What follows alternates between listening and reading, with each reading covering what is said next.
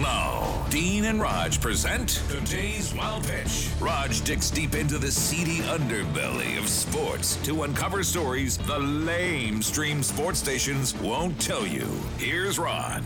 Thursday night, Pitt beat West Virginia in dramatic fashion in front of 71,000 frenzied fans in an electric atmosphere. It was the largest crowd for any game in Pittsburgh sports history. Now, prior to the game, ESPN and all their infinite wisdom predicted the crowd would be mostly visiting West Virginia fans. During a live post game interview on ESPN, Pitt head coach Pat Narduzzi called the network out.